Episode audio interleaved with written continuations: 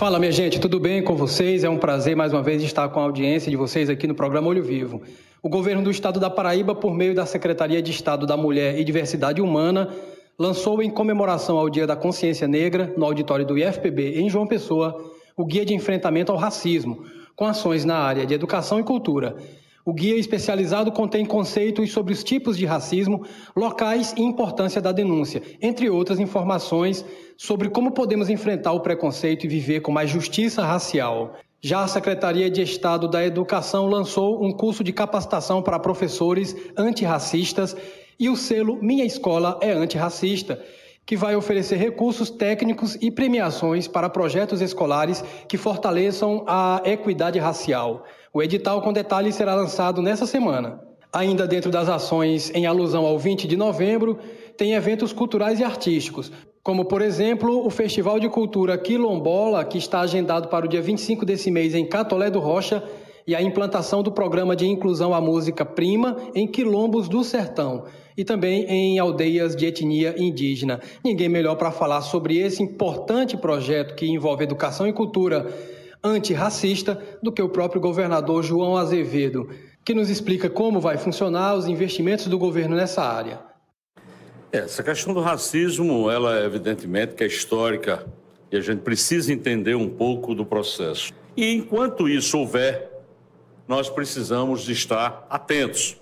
Por isso que o lançamento do Guia de Enfrentamento ao Racismo é um pequeno manual em que se estabelece todas as condições e orientações necessárias para quem estiver na condição de vítima do racismo.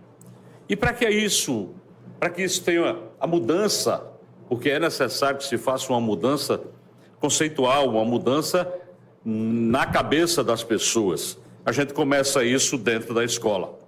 Então, estamos lançando um programa que é o selo Minha Escola é Antirracista, aonde professores terão cursos para lidar com essa questão.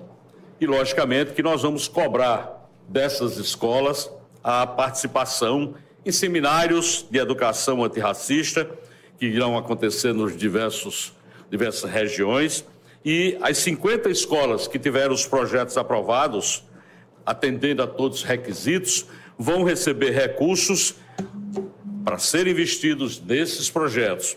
Então, eh, com 300 vagas espalhadas pela Paraíba toda, para que cada escola possa indicar três profissionais nessas escolas, a gente tenha condições de verdadeiramente levar uma orientação e fazer com que o nosso estudante, o nosso adolescente, ele já seja formado dentro de uma cultura antirracista, uma cultura de integração e respeito por qualquer cidadão.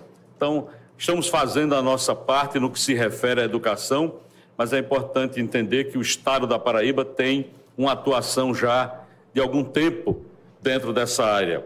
Isso veio com a implantação do Centro Estadual de Referência da Igualdade Racial João Balula, que fica lá na Rua das Trincheiras e que recebe qualquer tipo de demanda que ocorra nessa área. Nós fizemos a interiorização dessas ações, nós elaboramos e lançamos a efetivação do Plano Estadual de Promoção da Igualdade Racial aqui na Paraíba, que não existia. Nós, através de portarias, através de, de, de, de, de legislação, nós a cada dia estamos ampliando essa, esse atendimento e esse olhar específico. E isso vai desde, desde a instituição de vagas e concursos, o atendimento à população estrangeira, imigrante que aqui chega, certificado de adesão ao Migra Cidades, que nós recebemos da Unesco, a instituição do Fórum Estadual de Gestoras e Gestores de Política de Igualdade Racial na Paraíba, aqui também implantado, festivais de cultura quilombola, agora mesmo o Salão de Artesanato que nós vamos realizar em João Pessoa, junto ao, ao Hotel Tambaú, terá como tema exatamente o artesanato dos quilombos na Paraíba.